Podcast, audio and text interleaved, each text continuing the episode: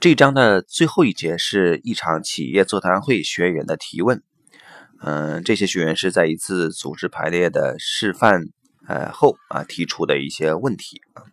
实际执行，有人问，呃，当排列里的每一个人都感觉对了，有没有可能这只是一种不错的感觉？有没有可能大家感觉对了，却又同时觉得无法离目标更近？有这样的冲突吗？呃，回答是有的。平常习惯从技术层面思考，总是要找找出解决方案的人，刚开始会特别怀疑排列的结果，而怀疑的意思翻译过来就是这个人在谨慎批判的看一件事。没有人要你相信排列是有用的啊！看的意思就是你把从排列中演变出来的，你也从头到尾仔细观察过的化解画面看进去，这会让你开始走出怀疑。然而，你可以提出例如这样的问题啊：生产和业务部门在在化解画面里并肩而立是什么意思？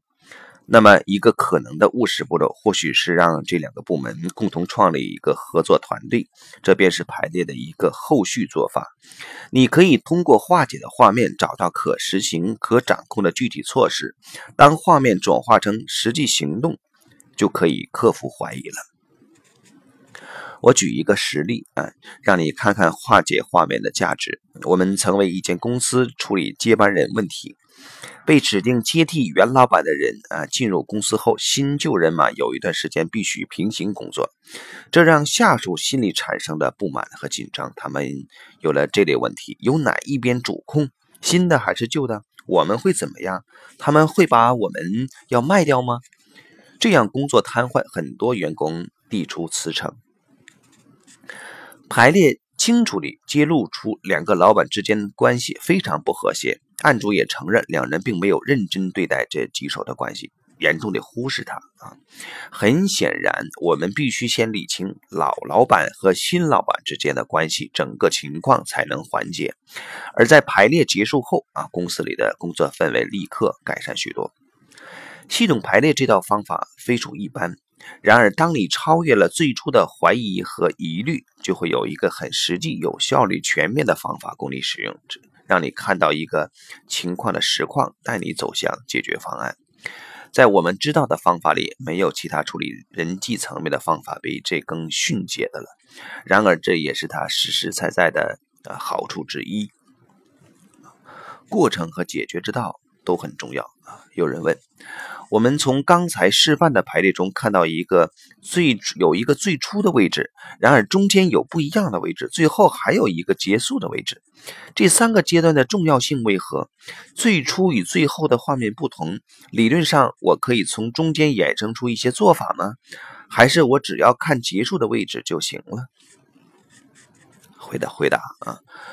我们会从首尾之间的中间阶段看到排列过程中有哪些步骤可以帮助你实际应用。在公司内部排列时，我们会记录过程中每个人的步骤，然后询问案主哪些步骤有实时的价值。刚才排列中的化解画面显示出，顾问的角色是系统的局外人，他必须纵观整个局面，而这点非常重要。因此，我们会和客户一起非常精准地把任务界定出来，然后再讨论，若要实施排列中出现的解决方案，哪些步骤是必要的。有时候不用再多做什么了，有时候则需要进行培训或系统排列师指导啊。所以，三个阶段都很重要：实况、走向化解问题的过程以及解决方案本身。一开始提出的问题必须很明确。呃，有人问，是否可以说最初的情况或画面并不是偶然的？它反映的是和实际情况非常接近的人际冲突呢？啊，回答没错。不过我们常常会找公司里几个不同的人分别做排列，来确认最初的画面。有时候画面虽然不同，但基本的动力很像，代表的反应也能重视证实这一点。无论如何，做排列的时候有一个具体问题是非常重要的。这个具体问题必须跟解决方案有关，否则排列会进行不下去，代表无法专心或很困惑。因此，我们会花一点时间和客户一起把问题审慎地界定出来。如果能让问题很明确，排列最初的画面就能以外在的形式呈现出冲突的内在画面或是其他问题，帮助人事决定。有人问，可以用这个方法找出公司里有没有人的位置不对吗？比如有一个在财务部门工作的人，想知道如果他换到别的地方，会不会更有发挥作用？呃，回答。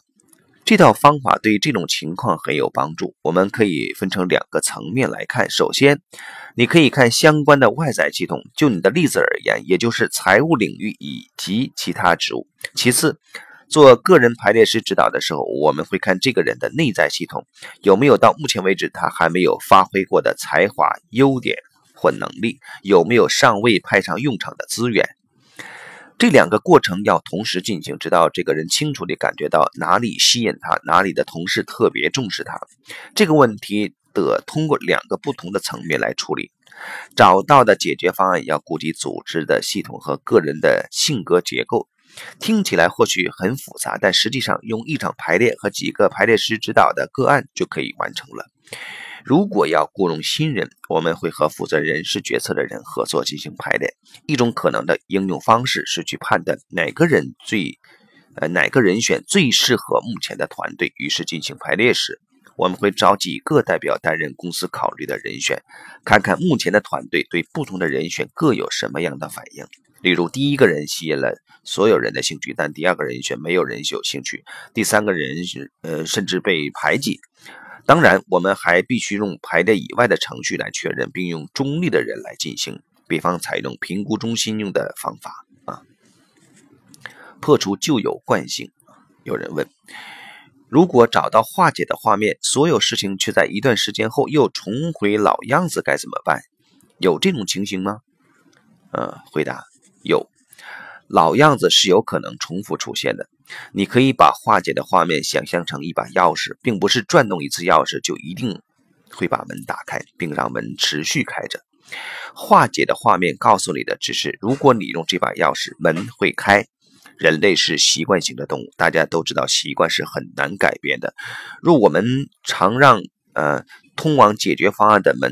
关上，那么手上有一把钥匙将大有用处。你可以再度把门打开，你可以持续开门，直到每一个相关的人都看到它通往哪里。但你不能期望一次排列就马上搞定所有的事情。虽然有时候这是会发生的，但通常需要多下一点功夫。不管怎样，你清楚地看见了实况，这就很值得了。改变目标！有人问。如果一两年后目标改变了啊，还要再做一次排列吗？呃，回答：如果有特别需要关注的问题，那么是的，我们可以来看看新的目标。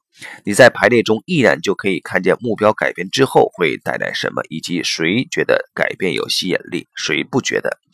假如排列中显示出严重的状况，你。便能实时修正。